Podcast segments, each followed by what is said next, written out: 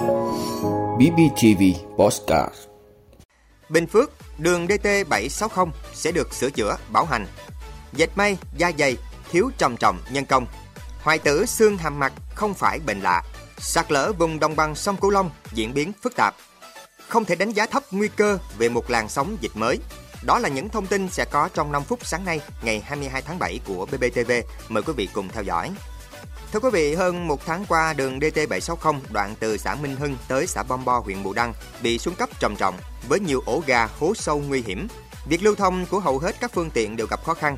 Thực tế, đã có nhiều vụ tai nạn giao thông xảy ra, nhất là đối với người điều khiển mô tô xe máy. Nhiều ngày qua, đường dây nóng của Đài Phát thanh truyền hình và báo Bình Phước BBTV tiếp tục nhận được nhiều ý kiến của người dân phản ánh về thực trạng đường DT760 xuống cấp và đề nghị ngành chức năng của tỉnh khắc phục sửa chữa. Qua trao đổi, Giám đốc Sở Giao thông Vận tải Nguyễn Tấn Hùng cho biết, từ phản ánh của cử tri và cơ quan báo chí, lãnh đạo sở và các phòng chuyên môn đã đi khảo sát, ghi nhận thực tế và sở đã ban hành công văn gửi công ty trách nhiệm hữu hạn thương mại xây dựng Long Phú về việc thực hiện sửa chữa bảo hành gói thầu, duy tu sửa chữa tuyến DT760 đoạn từ xã Minh Hưng tới xã Băm Bo.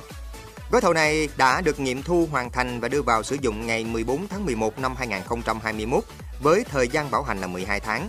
Qua rà soát kiểm tra được biết, hiện nay gói thầu trên đã xuất hiện một số vị trí hư hỏng cục bộ, gây mất an toàn giao thông thuộc phạm vi bảo hành.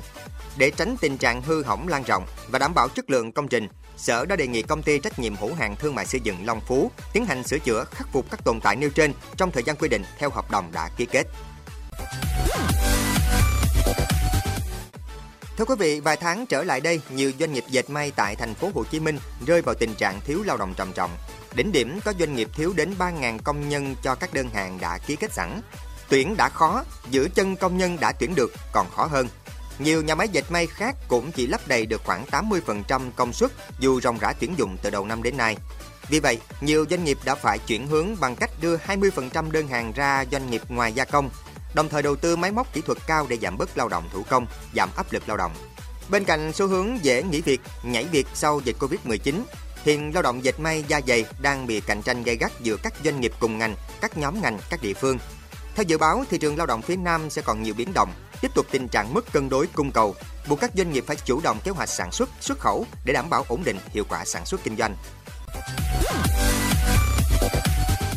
Thưa quý vị, Cục Quản lý Khám chữa bệnh Bộ Y tế vừa nhận được báo cáo từ Hội đồng chuyên môn về nguyên nhân gây bệnh và các yếu tố liên quan đến tình trạng hoại tử xương hàm mặt trên bệnh nhân sau nhiễm Covid-19 mà một số bệnh viện tiếp nhận. Theo Hội đồng chuyên môn, hoại tử xương sọ mặt có thể xảy ra trên bệnh nhân xạ trị vùng đầu mặt cổ, lạm dụng thuốc chống loãng xương, viêm cốt tủy xương, hàm do nguyên nhân từ răng và nhiễm trùng máu, chấn thương sọ mặt, các tình trạng viêm xoang hàm do nấm, do rối loạn chuyển hóa, 24 ca bệnh được ghi nhận tại bệnh viện răng hàm mặt Trung ương thành phố Hồ Chí Minh và bệnh viện chợ rẫy có tiền sử mắc Covid-19 liên quan đến thiểu dưỡng cục bộ của xương sọ mặt và bội nhiễm với nhiều nguyên nhân khác nhau cần được nghiên cứu thêm.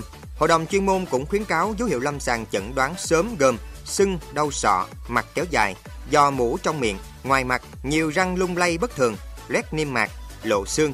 Khi xuất hiện các triệu chứng này, chụp các lớp vi tính là phương tiện tốt nhất để chẩn đoán sớm. Thưa quý vị, với người dân sống theo con nước ở đồng bằng sông Cửu Long, nước dân là tin vui. Nhưng nước dân cao cũng đồng nghĩa với nguy cơ sạt lở bờ sông sẽ diễn biến thêm phức tạp. Hiện tại, sạt lở đang diễn biến nóng tại đồng bằng sông Cửu Long. Tại một số tỉnh như Hậu Giang, Sóc Trăng xuất hiện nhiều điểm sạt lở, sụt lún bờ sông. Riêng tại An Giang, chỉ gần một tháng trở lại đây đã hai lần công bố tình trạng khẩn cấp về sạt lở. Tỉnh này hiện có 56 điểm nguy cơ sạt lở bờ sông đe dọa trực tiếp hơn 5.000 hộ dân. Theo các chuyên gia, do mực nước sông thấp, tốc độ dòng chảy nhanh dẫn đến sạt lở gia tăng ở một số nơi. Tuy nhiên, nguyên nhân lớn nhất vẫn là sông thiếu phù sa, khát cát.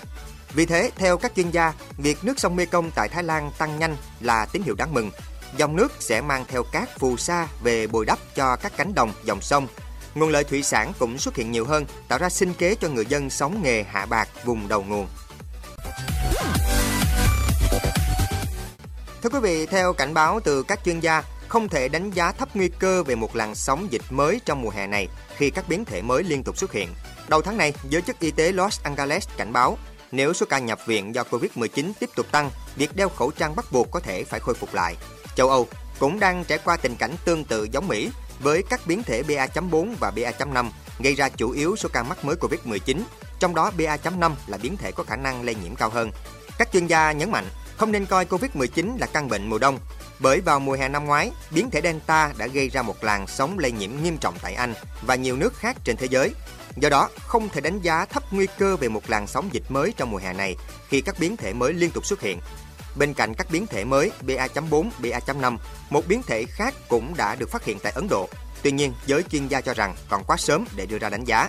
Tổ chức Y tế Thế giới WHO đã kêu gọi tiêm liều vaccine thứ tư cho những người từ 5 tuổi trở lên bị suy giảm miễn dịch, cũng như khuyến khích đeo khẩu trang cả trong không gian kín lẫn trên các phương tiện giao thông công cộng, đồng thời cải thiện hệ thống thông gió trong trường học, văn phòng. Cảm ơn quý vị đã luôn ủng hộ các chương trình của Đài Phát thanh truyền hình và báo Bình Phước. Nếu có nhu cầu đăng thông tin quảng cáo ra vặt, quý khách hàng vui lòng liên hệ phòng dịch vụ quảng cáo phát hành số điện thoại 02713 887065. BBTV, vì bạn, mỗi ngày.